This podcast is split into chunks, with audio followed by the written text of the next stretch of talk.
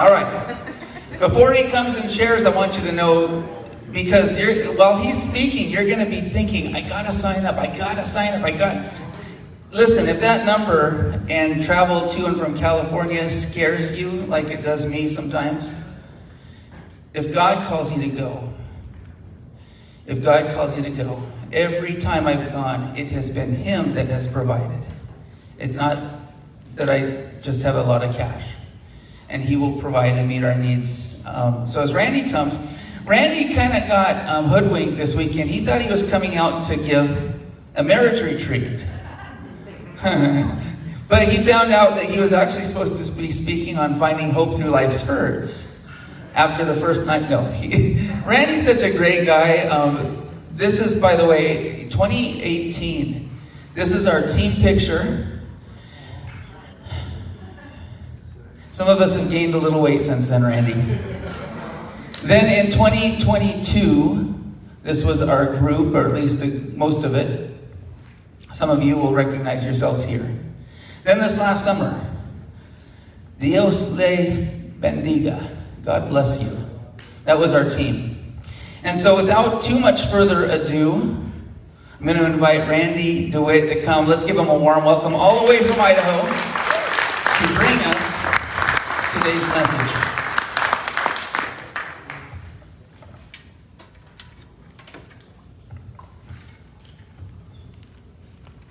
All right, is this thing on? Okay, perfect. Yes, I got hoodwinked this weekend in good old fashioned Pastor Tim ways of doing things. Not that I didn't expect anything different.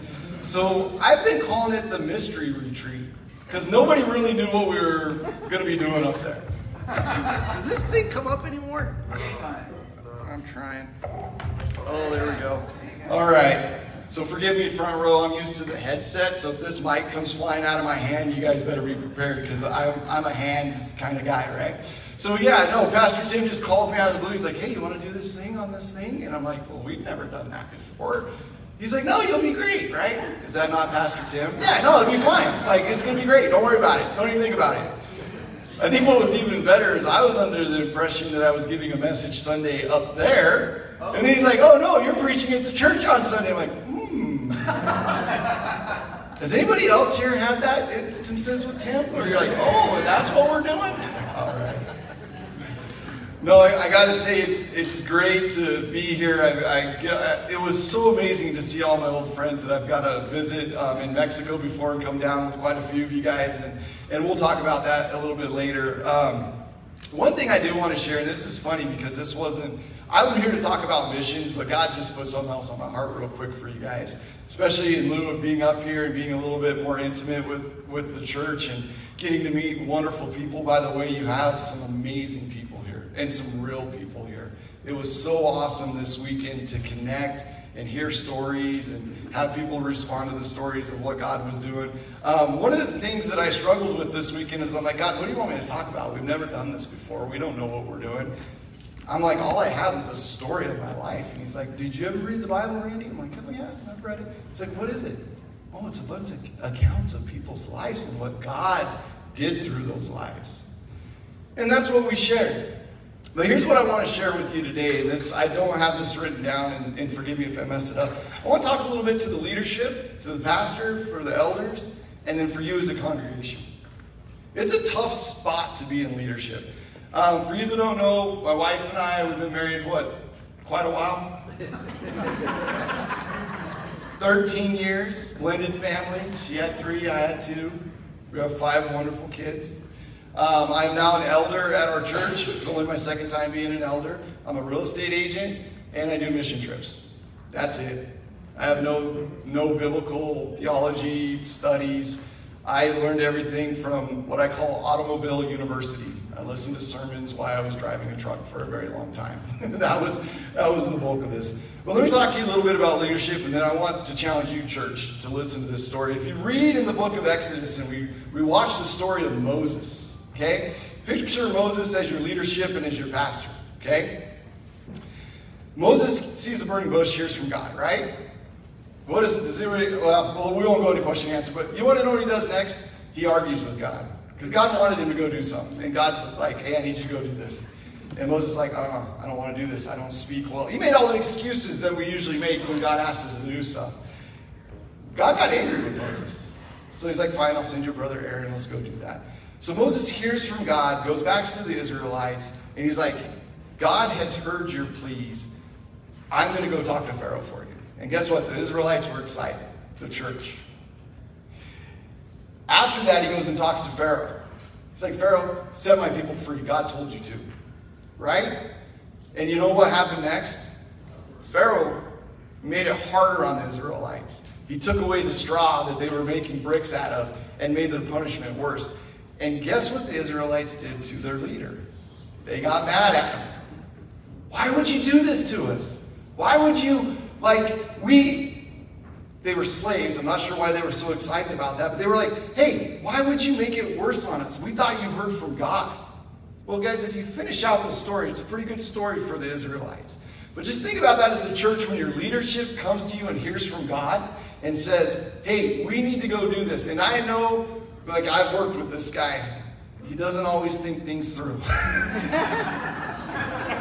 but I'll promise you, everything we've done together has worked out for the glory of God. Amen.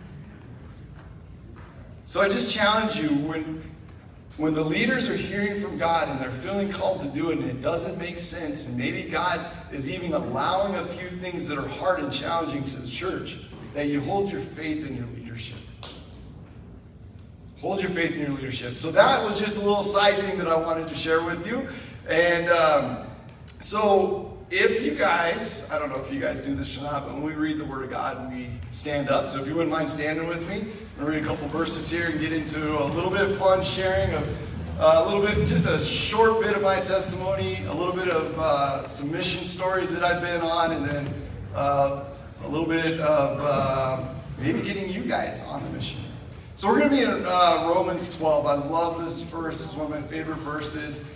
And then I'll read the Great Commission after that. But Romans 12, 1, it says, Therefore, I urge you, brothers and sisters, in view of God's mercy, to offer your bodies as a living sacrifice, holy and pleasing to God.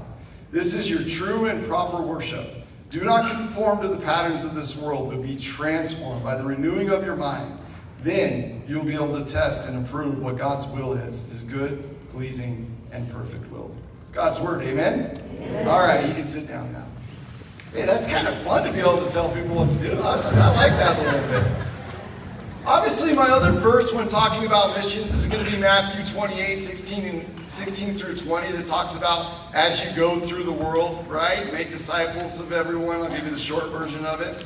You know, in that vernacular, and you break that down, it's, it's, it, he says, um, therefore, go and make disciples of all the nations and baptize. It also just, if you break that down, it's as you go. It could be as you go about your day, as you go to church, as you go into your community, you should be making disciples and sharing the good news of Jesus Christ.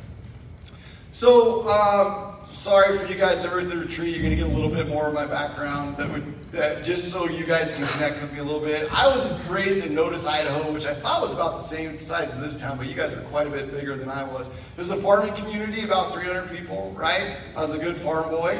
I loved to play sports. Our school was so small, we played eight-man football. We didn't even have enough to play 11-man. Anyways, grew up in a non-Christian home, um, except for maybe Thanksgivings and Christmas. We, we do the traditional American prayer, right? You got to pray at Thanksgiving and Christmas. Um, but really just didn't have a relationship with God very often, or very, very, I didn't really have a relationship with God. Got through high school, sports and that stuff kind of kept me out of trouble for the most part. Um, I was called by God at one time, and I was telling these guys in southern Alabama, there was a Baptist preacher who did an altar call and for 30 minutes, and I withstood that. I held my ground, and I did not go forward. That was not a good choice, by the way. but I can see after that point in my life the God was like, okay, Randy, I have been nudging you and calling you and asking you, and I, in my opinion, and I'm not God, but I think He finally said, I'm going to give you over to the desires of your heart. I gave you, I've been calling you. So I challenge you that are here today that maybe you haven't accepted Christ as your Lord and Savior, and maybe He's calling on your life that you would, you would think about that. Um, after that, you know, it was the partying and drugs and making babies and I have a couple beautiful girls, and um, But it was Father's Day, I don't know, about 18, 20 years ago that um, I'd lost everything in my life finances, I'd lost my relationships, I'd lost my health. I thought I was dying with throat cancer. By the way, I didn't have throat cancer. And there was a sermon on a Sunday. Um, I'd started going to church. Don't ask me why, but at some point I got up one morning, got all the kids ready, went to church, and on Father's Day there was a sermon. He's like, "Hey, what are you going to leave for the kids? You going to leave them your money?" I'm like, "Oh my gosh, I've lost everything I have." You going to leave them your health? I'm like, "I think I'm dying." You going to leave them your relationships? I'm like, "Those have all ended." And that's when he talked about Jesus, and I gave my life to the Lord. What was really cool about I gave my life to the Lord not very long after I gave I did one of those fruit of the spirits tests. You guys know about those where it kind of tells you what your giftings are in your life? And I got to tell you that on this fruit of the spirits test, I was zero on sharing my faith. I will never share my faith with anybody. And I was also zero on mission trips. I will never go on a mission trip ever in my entire life. I was so dead fast on that. It's cool how God changes our hearts and being not conformed to the world, but transformed. One day at church, um, it was funny because we were meeting in a gym at a local school. Um, and a team had come back from La Esperanza, which is where Tim was showing you, and there's a picture of that looks like Camp for Hell. And they were showing pictures just like this, and I'm sitting there, I'm a brand new Christian, right? This 26 year old man just sitting there going, okay, this is cool. And then all of a sudden I just start crying, right? Okay, I'm a farm boy, I don't show emotions, right? I'm a hunter, I work on my truck. Why am I crying? So, like in any good fashion, like a good man would do, I went and hid in the bathroom. right? Like, what are you going to do? Like, I don't know what's going on here. And it was so cool because I wrote in my journal that day, like, I'm like, God, I have no idea. Well, no, let me rephrase. First thing I did was like, God, is this really what it's like being a Christian? That I'm just going to sit there and cry in church and there's not even a reason to cry? Like, it was breaking my heart and there was no, it was like pictures like this. And I'm like, anyways, I, I had a little struggle with God there, but I wrote in my journal that day and I'm so glad I did. I'm like, I don't know what happened today, but I know one day you've called me down I was didn't think anything of it until later on. Well, before that, I got called to a trip in uh, Rio Chico, Mexico. Not really called, just kind of jumped on board. Now, let me tell you something. We had a pastor. His name was Cliff. Cliff was very energetic. Cliff was very faithful. Cliff was not organized at all. Sound familiar? Great guy. Evangelist, loved it. Let me just tell you about this mission trip. We go to get in the van for the mission trip. We are going to Rio Chico, Mexico, which means we are driving from Nampa, Idaho, down to Juarez, Mexico to stay the night. Or no, excuse me, we're supposed to go to Utah first. Then we go into Juarez. Then we drive seven hours into the, the middle of Mexico, right? We jump in the van. I like things organized. I like things, I like to know what I'm doing. I like to know where we're going, what time we're going to be there, what time we're going to be back, who's in charge, what are they going to do. I get in the van, it broke down. We hadn't even left yet. We spent six hours at the mechanics fixing the van before we even left, which then pushed us that we can't stay in Utah anymore, so we're just going to shoot all the way down to Juarez, 24 hour drive, we're just going to rotate drivers. I want you to know that this is my first ever mission trip and I'm a brand new Christian and I'm going, Lord, I am scared. This is going against every fiber of my being of being organized, and these guys are just flying by the seat of their pants. It was quite the challenge for me. Later on, we end up getting into Juarez. Um, again, new Christian. Um, don't know. I've never been to Mexico. I've never been to anything like that. It really did break my heart. It was it was eye opening. Like you cross from El Paso, which you know you got your WalMarts and your Costco's, and, and you get across the border, and it's just bars on all the windows, uh, fences everywhere, glass on top of gates so people couldn't climb over them, dogs running through the street. Like for me, I was like, oh my gosh, I am a naive fool to what's going on in the world. So we continued on our journey um, after staying the night in Juarez, which, by the way, at that time, Juarez was the third murder capital of the world. And just to say that I was working through a few things fear, trust, control. Um, God was kind of tearing those down on this trip. But I kept going. Uh, one of the cool spiritual things, which really scared me, is we were driving up through this hill. This van, we called this van Gomer. It, it, was, it was a Gomer van. And trust me, I had checked all the fluids and everything. And when we stopped, we checked the fluid. Like I'm that guy, right? I'm checking the tire pressure. I'm checking, you know, the other Pastor Dusty who's with us. He doesn't care. He's just driving by faith. And we go up through these hills, and all of a sudden the brakes start smoking. We're coming down the hill. And um, I'm a Class A truck driver. I, I know how this thing works. You know, you're like, okay, your brakes get hot, you got to pull over, and there's only so far you can go. You don't want to really push that very far. And I, we're falling. We're the last one in line, by the way. And we are seven hours into central Mexico. So if we lose that crowd, this is back before cell phones. And if we did have them, they probably wouldn't have worked anyways. If we lose those first two, we're lost. They're just going to keep going.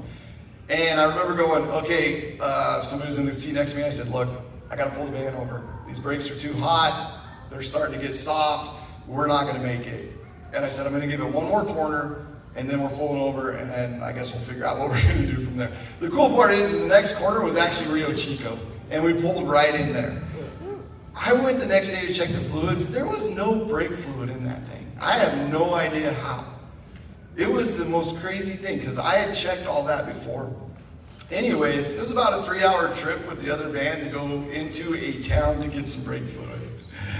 So, um, a couple other things, and I don't, like, look, don't get freaked out. Central Mexico is a lot different than Baja, Mexico. But uh, one of the things, uh, some cool spiritual things that happened, I remember my buddy Robert and I were having such a great time. We're working, and they had a welder machine there. And you got to remember, we're out in the middle of nowhere. So, like, as we're tearing down walls, the guy behind me is pulling the nails and straightening them out so we can use them again. There's just nothing there. When we ordered lumber, it was dimensional. And it was green and it was wet. It had just come from the sawmill or wherever they got it. Those are the kind of things we were working with. But I remember that they had this old welder there and they couldn't get it to work. And Robert and I looked at each other and was like, should we go pray for it? It's like, nah, let's let him work on it a little longer. Okay, fire a little longer goes by. We go over, we lay hands on it. I'm not joking you. This thing just fired right up. I was like, man, that is so awesome. A new Christian. I'm like, these are cool things that I'm seeing here. Very excited about that. Um, one of the other things where God really worked with me is we got stopped on the way back. We have three white vans, right? We stick out like a sore thumb. And we got stopped at a checkpoint out in the middle of the desert. Like, and honestly, it was so scary, I don't even remember. I remember seeing it, and I remember being past it, but I don't remember anything in between. But this checkpoint was a cartel checkpoint.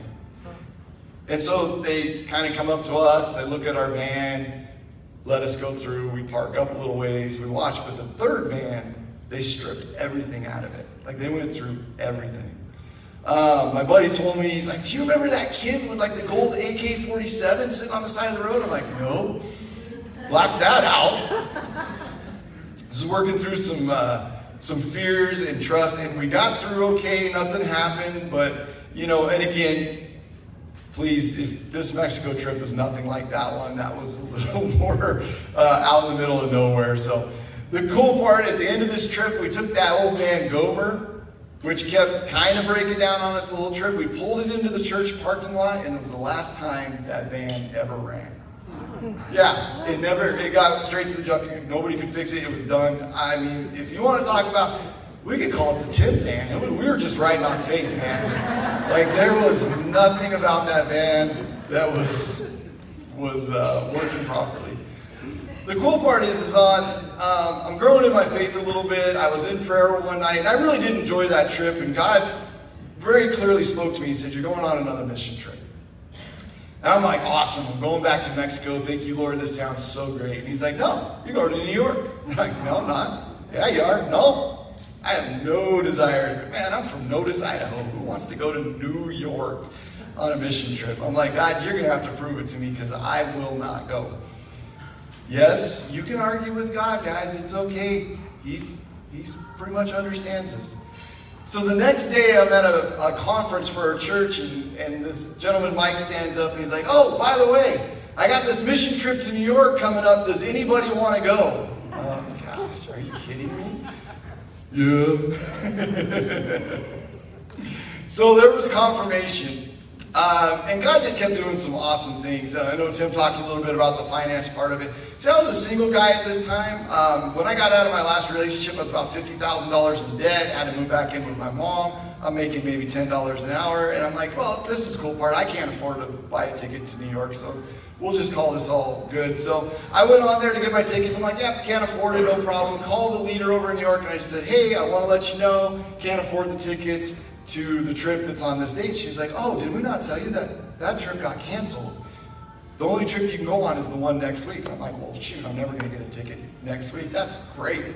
I get on there and I find cheaper tickets to the earlier mission trip. And I'm like, crap.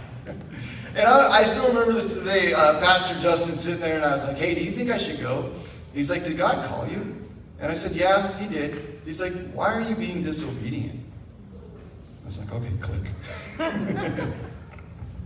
Here's a cool part. Um, so, Pastor Dusty's dropping me off at the airport, and he goes, Hey, I want to let you know something. I had a dream. I had a dream that your plane broke down. Great. I hate flying, by the way. I'm like, Thank you. He's like, Your plane broke down, and it's great, but the, the pilot had to go to Walmart and get a computer for your plane so you can fly. Okay, thanks, man. Like, that's great. Like, that gives me so much confidence to get on this plane to New York by myself. I get on the plane, I kid you not, the pilot comes on and says, We can't take off right now, our computer's down. We'll be right back with you. I did have a flip phone at that time. Dusty, how did the dream end?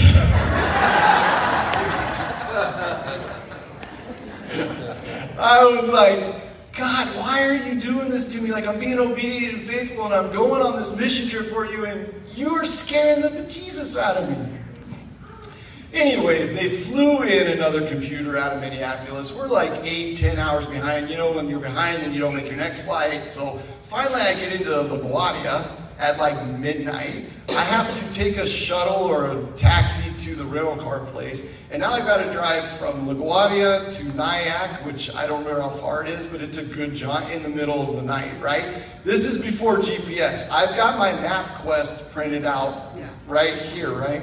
I still remember sitting in the parking lot at the rental place, and this big old dude comes up to me and he knocks on my window and he's like, Brother, you look like you're lost and you haven't even got out of the parking lot. And I'm like, I don't know where I'm going. By the way, you know when you go to the rental company, they always try to upgrade you? Yeah, they did that. I had this really, really super sweet white car. I don't remember what it was, but it wasn't what I ordered. I knew it was nice. It was a fancy car. And that'll play into this next part. So as I'm driving and I'm following my MapQuest, I see my exit and I know I'm not there yet, but I know that's the exit number, right? And you have to make that split second decision. Like, I don't like in Idaho, if you get off the exit, you can just get right back on. But you know, those big cities, like you get off and you're in another state or whatever. So I get off, and all I see is this big sign that says, Welcome to the Bronx. And I'm like, whoa. I've heard stories about the Bronx. So me driving this fancy car like two in the morning when all the bars are getting out through the Bronx. I was, you know what? I prayed a lot. I really did. It was scary. I got out of there. I get back. I follow MapQuest. The next thing I know, I'm sitting at the Hudson River. Like it's a dead end. There's the river. Not the place I'm supposed to be. So I get on my cell phone. I call the guy that's in charge, that's at the Nyack College, and I and he's stuttering, and I think he's messing with me, right? He's like, "Hey, and I'm like, dude, seriously, I ain't got time for this. Like, you need to tell me where to go. I'm, I'm tired and I'm grumpy at this point, right? And he's stuttering. Come to find out, he actually has a stutter, and I was being a little bit rude. But I'm like, oh, hold on, don't worry about it. I'm getting pulled over by the police. Let me take you. so I get pulled over, and the officer's like, hey, you know what we pulled you over for? I'm like, no, I'm total attitude here. New York cop, I don't care. I am beyond frustrated. I'm like, no, what'd you pull? He's like, you're on your cell phone. I'm like, so?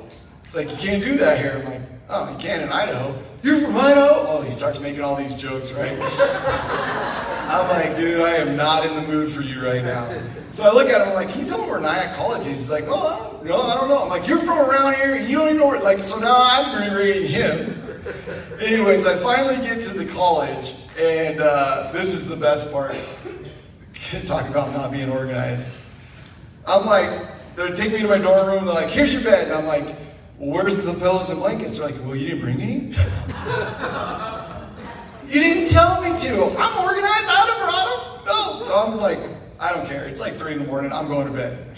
We're done. So, um, anyway, some cool things that happened on that. Um, it was a uh, evangelical outreach, and I, I, think one of the greatest stories on that one was as we went into one of these um, uh, the projects, really tall building, 20 stories or something, and we started at the top, and another team started at the bottom, and it was really cool. We were just going door to door, talking to people, inviting them, you know, sharing our testimonies, talking to them about Christ, and then inviting them to the local church. But this one FedEx guy just happened to walk in, and I'm like, hey, man, can I talk to you? He's like, yeah, sure, no problem. I'm just getting off work.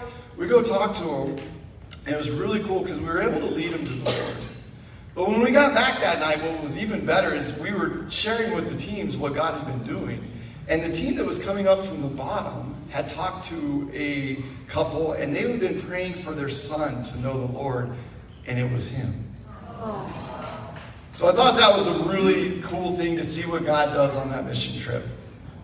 Um, and it was really good for the youth. Uh, there was a team out of Pennsylvania that had uh, brought up their youth group, and uh, even to this day, it had changed their lives. So then my next trip is to El Salvador. Tim, did you tell me how much time I had? Yeah. Okay. Um, so Dusty is leading this trip. Dusty, again, a lot like Tim, doesn't want to give a lot of details, just wants to plan it and go, and we'll figure it out later. So, and, and Dusty's cheap too, by the way. So when he books our trip to El Salvador, we fly from Boise to LA, across the country to Dulles, and then down to El Salvador. Yeah, thank you. So on this red eye flight, again, I, El Salvador is a big, I know I've been to Mexico, I've done New York. El Salvador was a big one for me because I'm like, well, now I'm like, that's a long flight for me.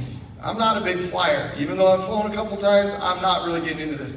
And I'm not good at it apparently, because on this red eye flight from LA to Dulles, um, I'm sitting next to this very stoic Oriental man, suit, tie, has his lovely daughter next to him doesn't speak a lick of English. And in the middle of the night, right? Red Eye's the night flight, right? I'm like, I'm thirsty. I'm to grab a drink. So I grab my water bottle. It's a little pop top. Do you know those things pressurize up there in space? That thing turned into a fountain and shot over and started getting him and his daughter just soaking them wet. I can't talk to him and apologize, but in my infinite wisdom, I'm like, I can't keep doing this. So I shoved it in my mouth to try to stop it from shooting. It just, I'm choking on my water. I've got water all over my face. He's soaked in water. I'm giggling like a schoolgirl because I think this is the funniest thing in the world and I'm nervous. Pastor Dusty's sitting next to me, just shaking his head like, dude, have you never flown before? And the, Oriental gentleman's just like, oh, oh, oh. I'm like, I'm so sorry. And I'm giggling and laughing. Tears are coming down my eyes. I'm like, what am I doing here, Lord? So we get into Dulles Airport, and of course our flight gets canceled. We end up having to stay the night. We work through all this stuff. We transfer to the next flight. We have to get to the airport at like some ridiculous time, like four in the morning. We get there, there's four of us, and they're like, hey, we have a problem. Only one of your tickets transferred. Guess whose ticket? You're to need to go to El Salvador by yourself. Yeah, that's what I looked like. I was like, nah. I'm like, let's just change the ticket. And they're like, well, it's to cost you like 500 bucks. I'm like, yeah, maybe. So they're like, no, no, no, Randy, you should do it. And I'm like, Dusty, I don't trust you. You don't have this thing organized. Who am I meeting? Where am I going? What do I do when I get off the plane? He's like, don't worry, I'll shoot him an email. I'm like, okay, you tell him everything I'm wearing, when I'm showing up, all that, blah, blah, blah. Yeah, he didn't do that.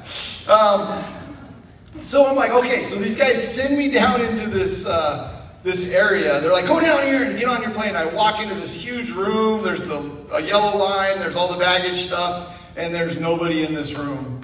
Oh, by the way, they're like, your flight's leaving in about 20 minutes or so, so you gotta hurry, you know? I'm standing there like a good obedient person, and I'm like, there is nobody in here. This is not the right spot. So I come back up, and I meet this janitor. Um, I think he was from Africa, super great guy. And he's like, no, no, no, no, you went the wrong way. You got to go down this way, take this one, blah, blah, blah. I'm like, okay, I'm running through there. And it's 4.30 in the morning or whatever. There's nobody in this airport. It's me and the janitor. And so, and then my friends already left. So I run, I go down, and I'm in another big room that looks just like the last one, and nobody's there. Run back upstairs again. I see this janitor across the hallway. I totally think this is a God moment. And he drops everything. He's like, no, no, no. Come on. And he takes off running. Okay. So I take off running with him. He finally weaves me in there. And, you know, they take me downstairs and do all the check and stuff like that. And they're like, okay, you know your plane's leaving in like 10 minutes. I'm like, I know, I know. They're like, you need to hurry. I'm like, I know. They're like, okay, run over here, catch this train, and you'll make it to your plane. All right, got it. Run up there. You're up on this area, and you have to walk down. I see my train. I run. It's like a movie, honestly. I run down there, and it's like, shoot, doors shut. I'm like, oh my gosh. All right, here we go. Find another janitor. He's like, okay, just run down this tarmac thing or whatever you call them. And you know those walking paths they put in that you can walk on? There was like 10 of them. This is how far I'm running, right? I finally get there, and the only saving grace was some dude was trying to sneak onto the plane and had to have security on him and stuff like that, which didn't give me great comfort to begin with. But I was able to make it to my flight down there. So then I get into country, right? You got me who knows nothing about this, and you got Dusty who doesn't tell me anything on how to do this. And I show up, and they're, you know, you do your visa, and they're like, "Okay, Mr. DeWitt, what are you doing here?" I'm like, "Man, is this this country where they kill you if you're a Christian?" I don't remember. I'm not going to tell them. They're like, "Okay, well, where are you going?" I'm like, "Well, I don't know." well, who are you meeting? I'm like, "Somebody named Sarah, I think." And they're like, like the lady's just looking at me and she's like, I can't let you in unless you tell me. So we went back and forth a little bit. I was super nervous. And finally, this guy shows up. He's like, Look, what are you doing here? Are you partying? You going to the beach? What are you doing? I'm like, Dude, listen, I'm a Christian. I'm doing some missionary work. He's like, Oh, God bless you. Welcome in. Anyways, uh, another long story with that is I sat in the airport for a very long time, not trusting that Sarah was actually out there, but she ended up finally being out there after about two hours, and I got out there. But on this on this uh, trip, we did some things. We it was a, it was with Church Partnership Evangelism. What we do is we would uh, partner up with a couple churches down there. We're like, send us all your unsaved friends, family, anybody you know. We're going to pray for them for six months, and then set an appointment for us to go down and talk to them. Well, we didn't have enough appointments, so we finally we just went door to door. And I've got my interpreter with me. It's just me and him. We're in uh, somewhere in El Salvador. I remember the name of the town. We're just knocking on doors. We knock on this first door, and this dude steps out, and he's got MS-13 tattooed on his forehead. And my interpreter's like, uh, "Randy, we gotta go." I'm like, "Dude, I flew. You don't know what I've been through to get down here. I'm not leaving." Nuh-uh. He's like, and my interpreter's like, nope, this guy doesn't want to talk to you. We need to get out of here, blah, blah, blah. He convinced me that we'd move on. And we were going to go skip by the next house. He's like, you don't want to go in there either. He's bad. And I'm like, look, dude, I'm sorry, man. I don't know where you're at with God, but God sent me down here for a reason. I'm knocking on the door. That's what we're here for. And I'm tired. I'd like to sit down for a little bit. so we knock on the door, and like this 17 year old, 18 year old lady who's like eight months pregnant answers the door. I'm like, you sissy, we got this. Well, here's the cool part. Well, I share my testimony with her, and I'm talking to her, and and I said, you know, I really feel like God had us come here for a reason. Like like there was something spiritual going on. And she goes, I know. She goes, I watched you guys walk by my house, and I started crying because I knew God had something to tell me. We end up talking to her a little bit more. She accepts Christ, and um, we got to pray for her and pray for her baby and get her connected with the local church. But I just thought, how cool is that? That God is like already ordaining stuff and already working before me. And it just took the faithfulness of being able to go and go and do it. On the next house, we got invited in. The family was very nice. We were talking to them, shared my testimony with them, talked a little bit about God, and she went to me and she goes, Look, I've got a problem. I had a dream last night, and I need your help. Like, I don't interpret dreams, but whatever. Let's give it a shot. She's like, I was on a boat. Or no, uh, she goes, No, I, I was on the water. and I was sinking and I was drowning, but I couldn't figure out how to be saved. And I was like, oh boy, do I got a story for you. Let's talk about Peter getting out of the boat. And I said, all he did was say, Jesus, save me. And she accepted the Christ right there through that dream. Again, you see God working not only in my life and, and challenging my fears and my comfort level and my controlling of everything. He broke all that down, but he was also going before me. And you know, the first lady, he's like putting it on her heart that we need to come talk to her. And the second lady, he's like giving her a dream before that. So we go to a, we actually had one appointment that day, and I went to that appointment, I'm talking to this lady, and she's super sweet, very gracious, a very gracious country. They invite you in, they feed you, they give you water. You can't drink it though, so just politely set it down. And we're talking, we're having a great conversation. She's like, Look, I love all my Christian friends, my Mormon friends, all Seventh day Adventists, whatever. And I'm like, Ooh, I'm going to win her with intellect. Let me tell you the difference between these different religions. You're going to come to know the Lord because I'm so smart. Not going to happen in this state. At this point, I have a 17 year old interpreter, a very, very small lady, very shy, and she's interpreting it. At one point in the conversation, we're almost done. I'm like, you know what? I think our time here is done. We've been here a long time. And, I, and she goes, wait, wait, wait, Randy. She's like, oh my gosh, oh my gosh, oh my gosh, oh my gosh, oh my gosh. I'm like, what? And they're talking in Spanish. I'm like, please tell me, what do we got going on here? And she's like, look, Randy, she just remembered something. There was a lady at her work, a Christian lady said, they, she was challenging her in her faith, and she goes, but look, I'm going to tell you, a foreigner is going to come into your house on this date and share the truth with you. And she'd forgotten about that. And when she remembered that, she's like, What are you selling? I want it. And she came to know the Lord. Uh, can't you praise God for that one?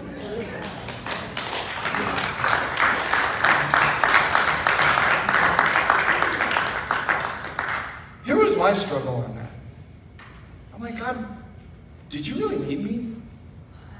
Did you really need me to come down here? Like anybody could have done this. Anybody, I, I, I was like, man, I just don't know, Lord. Like it really was pushing my heart to go, I'm not sure why I'm coming down here and doing I love what's going on. I love what God's doing, but I'm like, man, why are you using me? And I think it comes down to where God's like, I just want you to be obedient. I want your heart. Do, do you really trust in me? Like, do you guys ever listen to the words you sing? A.W. Tozer, I think it was, said, and I love this verse, and it convicts me, or not verse, excuse me, his statement convicts me all the time. He's like, Christians don't lie. They just go to church and sing them. Like when I read those words, like I surrender all, I'm like, mm not me, not yet. I'm almost there, but I'm coming, I'm coming along, Lord. but I don't surrender all. But I think it's where the Lord is just like, God's like, look, Randy, please be obedient. Please trust in me. Have faith. I'm working in your life and I'm working in other people's life. I just need you to go and do what I ask you to do. That's what I learned on that trip. So after that, finally, this was, I don't know, five years later after I'd written in my journal that I didn't know what, but I was going to go down to Baja. It, I think it was five or six years later, I end up being in Baja, not thinking of this, and I'm reading through my old journal, and it's like, hey, I don't know what happened today, but I know I'm going to be down here. And I'm like, oh my gosh, I'm down here. Like, God really was putting it on my heart to go. And on my first trip, um, you know, I was a wide-eyed guy. I was kind of the troublemaker. I was the, you know, they're like, please don't give candy to the kids. It's not fair. And I'm like, dude, you're my favorite. Here, have some candy. And then all the other kids would get jealous, and then I would get in trouble. I was that guy on the trip. But over the years, um, I grew from being the guy going on the trip and uh, to being the guy that leads the trips now, which is really cool to see that transformation because I was a control freak when I would go. I'd want to know all the details. I'd know well, where are we going? What time are we going to be there? Who's leading it up? Do we have enough food? Do we have enough of this? And don't get me wrong, when you go on these trips, I take care of all those details. There, it's all lined out. Now, I'm not going to tell you everything we're doing because you got to let God have a little fun with you on the trip, too. And I do mess with people the whole way. Like sometimes shut the GPS off and just like, I think we're going the right way, right?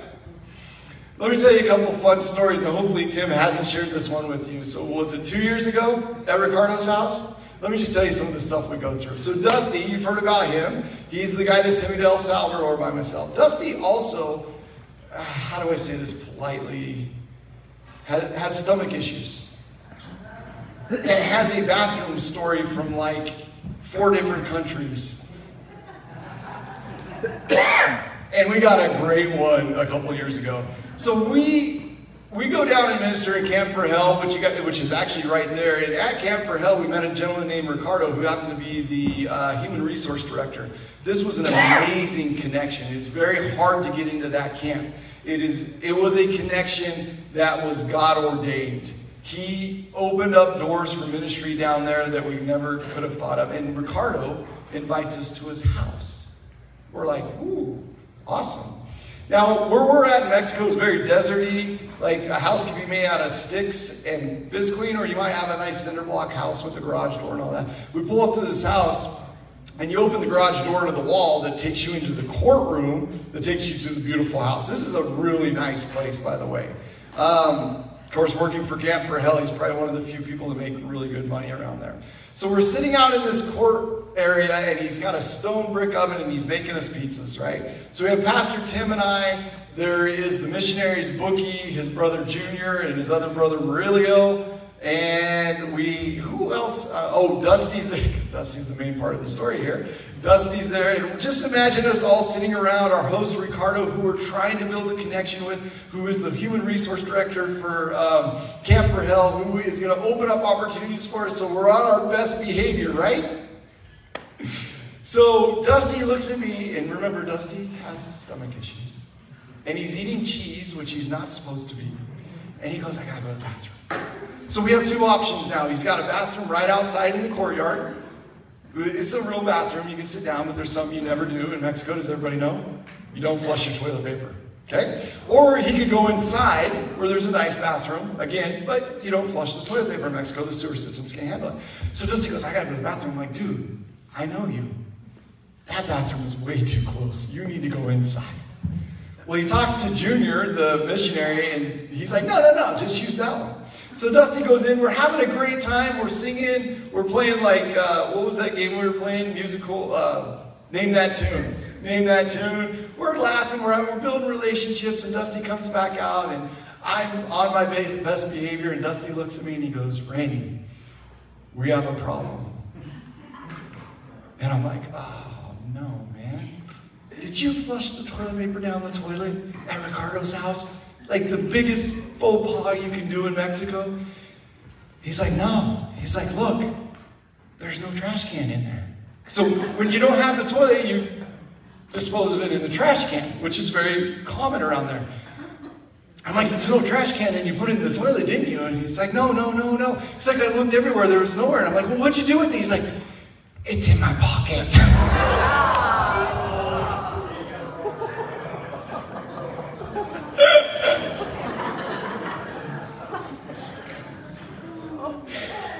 I lost it. I am, I am giggling and crying and laughing, and I can't look at him because every time I do, I'm like, you have poop in your pocket. so I'm dying laughing here. I'm trying to be on my best behavior. You got to realize Ricardo is a very stoic man. He's a businessman. He's very polite, but very formal. and I'm laughing my head off. Well, then the brothers get wind of this. Not literally. Sorry. So the brothers catch on to what's going on and they start laughing. Murillo is laughing so hard he literally slides out of his chair and he's on the ground laughing. Dusty's laughing, I'm laughing. Uh, you, Tim, do you ever laugh? So Tim's over there doing his nervous giggle. Ricardo is catching on that there is something going on here, right? And uh, I'm just looking at Dusty like, I, I can't keep it. I'm sorry, when I get laughing, I am out of control. I am just, I, I don't function well. I just laugh, then I start snorting, and then it gets worse. Anyway, so Ricardo finally looks up at us. He's like, hey guys, why don't you let me know what's going on? And I look over at Bookie, the missionary, and he's doing this. Mm-mm. You do not tell him Dusty has toilet paper in his pocket. what do I do? so I'm laughing harder now because I'm really nervous. Like, so I eventually make up this story. I don't know. I, am sure you all don't live PG lives, but I'm trying to keep this PG. But I, I made up this story about a guy in our room that would. it's not a made up story, it's a true story, but he's, he's a little bit of a bigger guy. He never seemed to have his clothes on when we were in the room. So I told him that we were just a little surprised about that and we were laughing about it. And Ricardo, I don't think, bought into the story at all. But, anyways, so finally, this is like, what do I do? I'm like, dude, okay, look. I run up, I grab some napkins. I'm like, look, put the thing in the napkins. Go walk over and just dump it in the trash can, right? Like, it's not a big deal. He stands up in the middle of it, starts digging in his pockets. I'm like, just like, go out in the bushes or something. Like, don't. So finally, we get rid of the evidence and we go about, boy, and I, and here's, here's another good part. We get back to the camp and we're telling the story to everybody, right? They're laughing, having a good time, and Dusty shows up. And somebody looks at him and they're like, Were those the shorts you were wearing? He's like, Yeah. I'm like, go change your shorts, man. I know, I know, I know. Anyways, those are just some of the good experience. I mean, that's a story that I'm going to be able to share. It's not really a God story, but it just shows you that we have a little bit of fun on these mission trips. And the bonding experience of that and the friendship that you, you get from those kind of stories really is just amazing on how God will use those things to, to build and strengthen friendships. And we didn't ruin our relationship with Ricardo. We ended up helping out quite a bit with us being able to get into the camp. And I think actually helping Junior secure some land. He wants to build a church and a school building over there. So here is I'm going to wrap up, and I see I'm a little bit over time, and I apologize. I'm just going to challenge you guys a little bit on these mission trips. Okay, you see in, in my stories that I had fear, flying, not trusting people, especially unorganized people, which all my pastors seem to be for some reason. I had uh, trust issues. You know, I had to work through a lot. Being obedient to God and the calling of His voice when He says, Look, I need you to go. I just need you to trust me, Randy, that this is why I'm having you go. So to just talk through a few things on why people don't go on mission trips. Usually, the number one thing I hear, and this should really be the last thing you should ever worry about, is money. And as Tim alluded to, I have never had anybody come to me at the last minute and say, Somebody that was serious about going, say, hey, I just can't go, I don't have enough money. It's never happened. Everybody that's wanted to go and has been called by God, it always worked out. It always did. If we read in Proverbs 3, 5, and 6, trust in the Lord with all your heart. Do not lean on your own understanding, and in all ways acknowledge Him, and He will make your straight your paths.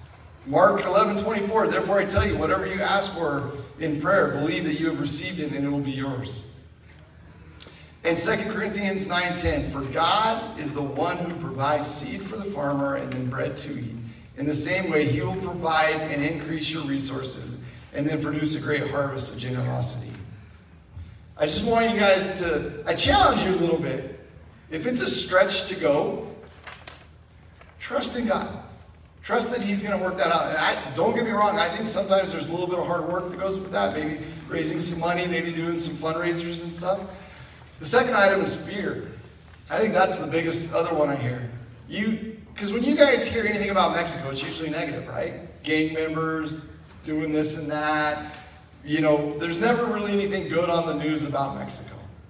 Well, I can attest in whatever 13, 14, 15 years of going down there, I don't even think I've seen petty theft. Now, did we get stopped at a checkpoint? Yes. But beyond that, like, it's honestly a very safe, like, they're just normal people. They're just going about their day. They're working, they're providing for their families, they're going to church and worshiping their God.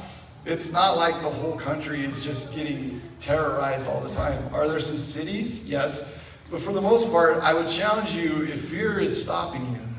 Joshua 1 9, 1 9 I have not commanded you, be str- have I not? Be strong and courageous. Do not be afraid. Do not be discouraged, for the Lord your God will be with you wherever you go. So work through those fears And it's a great tool. So leadership, let me give you a challenge. I'm gonna, I think I'm going to stop calling them mission trips and I'm going to start calling them discipleship trips. Because if leadership, if you want to see your church grow, like if you want to see them get stronger in their relationship with Christ, encourage them to go on a mission trip. Like that's where a lot of my faith has grown. It challenges you, it gets you outside your comfort zone. You know, like where we go, there's no running water. That's a challenge, right? There's some big spiders. I know. We're three fears on that. It's different. Yeah, cockroaches. But if you're true in your relationship with Christ, this is one of the best things you can do to challenge yourself. If you're really wanting to get close to God, it's, it's not that easy when you just sit in your home and maybe show up to church on Sunday. It's about getting involved in things, whether it be in your community, whether it be the short term mission trips. You need to be involved in what God's asking you to do. If you're serious about your relationship with God, that's the thing. Some of us, I get it. You just come on Sundays, you get a good little meal, you uh, feel a little bit better about yourself. But also remember, you're going to stand before God someday. Like that's that's not something you should look by lightly. You're going to lay all your works before God. It's either going to be burned up like stubble, or it's going to be precious jewels, like the Bible says. And this, let's not steer into religion where it's like, you have to go do this. You have to be, this is, you know, if you don't go on a mission trip, you're not a Christian. That's not it at all. I would attest it to like tithing. God doesn't want your money. He could care less about it. He wants your heart. I know for me, giving money to my local church and giving money to missionaries is my heart being changed. Because what I'd rather do is buy that three quarter ton truck, right, with the diesel engine, Allison transmission. That's what I'd rather do with it. That's where my heart's at. But God changed my heart a few years ago. And I can put those things aside and say, Lord, what is it that you want me to do with this? Now, hey, if He wants to bless me with that truck, I'm going to grab it. I'll tell you that right now. But, but that's what I see mission trips as, is a way of changing your heart and growing closer to Christ. It's a great discipleship tool, and you guys should be utilizing that as much as you can. And for you guys that are just like, hey, you know what? I'd rather just show up on Sunday and feel a little bit better about myself maybe throw a little pence in the in the offering plate, maybe help out every once in a while. If that's what God is calling you to do, do it to the best of your ability. Our time here is short. Like I'm up here at 46 years old, and I feel like just the other day I was tackling guys on the football field in high school, right? Like it was the blink of an eye. We just sent our last kid off to college. Hopefully he doesn't come back. But anyways, you know, so when your kids leave and you start looking back on stuff, you're like, man, that was quick. That was quick. It's a blink of an eye. We are dust in the wind. Are you doing what God is leading you to do? Are you accepting the challenge of your leadership that is calling you to grow in your relationship with Christ? Or are you just going through the motions? My biggest thing in my Christian walk right now is like, I am tired of going through the motions. I'm tired of showing up on Sunday and saying, okay, I'm going to sing the songs, but I'm not going to think about it. I'm tired of doing communion and going, this is just a routine that I do. Instead of actually enjoying communion as it was presented by God to me thanksgiving, remembrance, and excitement for what Christ has done in my life. I'm tired of going through the motions of hearing the sermon and then going home and watching a football game and forgetting everything that I heard. Or never acting on any of those things that I knew. Like, oh man, that was convicting. That's great. Boise State's playing today. I guess it would be Sunday, so the Bengals would be playing. So I challenge you guys if God is leading you and calling you in your heart to a deeper relationship with Him, don't deny that calling. Don't deny what God is doing in your life and what you're seeing Him do in other lives. Don't be like me in that Southern Alabama church, grabbing onto that pew saying, No, Lord, I'm not going right now. Because He's calling you today. He says today is the day of salvation. You don't know what tomorrow holds. I didn't know what tomorrow was going to hold, and thank God He gave me enough time to come back around. So, as I leave you guys with this mission statement, hoping that you guys are encouraged, that you believe in your leadership, that you trust them, that you'll stick with them. I'm going to leave you with James 2 because this is one of my favorite verses when it comes to serving other people and getting outside of my own selfishness and my own pride. And he says here in James 2 15 through 17, he's like, Suppose a brother or sister is without clothes and daily food. And one of you says to them, Go in peace, keep warm and well fed, but does nothing about their physical needs. What good is it? In the same way, faith by itself, if it is not accompanied by action, is dead. You are saved by grace alone, by faith in Jesus Christ alone. The byproduct of that is becoming more like Christ in our walk. And I challenge you today are you becoming more like Christ? Is He changing your heart in the finances, in your fears, in your trust, in your controlling? Is He changing your heart? Are you doing things like loving your enemy? That's one of the things He calls us to do with a changed heart. Trusting in leadership. So the challenge today where are you at with God right now? And what is it that God's calling you to do? And can you be obedient and say, Lord, I want more of you. I know my time here is short. I want more of you. Let's pray. Lord God, I am so in awe of all the stories I heard this weekend of your faithfulness in everybody's life. Lord, I am so in awe of all the goodness and gracious grace that you poured upon these people. How you were long suffering and waiting waited for us to come to know you through our suffering. All I can say is that means you are a good God. Lord, we just pray today. We know you are in the business of transforming lives. Lord, would you challenge us today about those rough edges that we may need to hone off? Or some of those big steps that we may need to do, Lord, if it be missions, maybe it's in our community, maybe it's to trust you with our finances, maybe it's to trust you with control issues like I had to go through for so many years. But Lord, would you continue to work in our lives? Your word says if we draw near to you, you will draw near to us. We stand on that promise, Lord. We thank you for all that you've done and all you're going to do. And we love you and we pray these things in Jesus' name. Amen.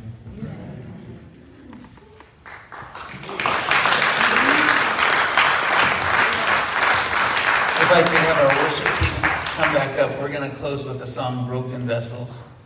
And if you would all join me by standing, if the Lord has touched your heart, if He has spoken to you in any way today, whatever it is, maybe there's somebody here who says, Hey, I need healing. Whether you're going through a physical problem or you have an emotional or a spiritual situation going on, um, maybe you have a call to missions. Maybe God is prompting you and you're like, I don't know how to do it. I don't know how to step out in faith, but today I will step forward and say, okay, God, I surrender. I'll step into the ring. Maybe today would be a day of salvation or recommitment, whatever that is. Um, or maybe today it's just a day to lift up your voice and sing with all your heart. Let's, um, let's sing this song together, Broken Vessels. And if you want, you can come forward.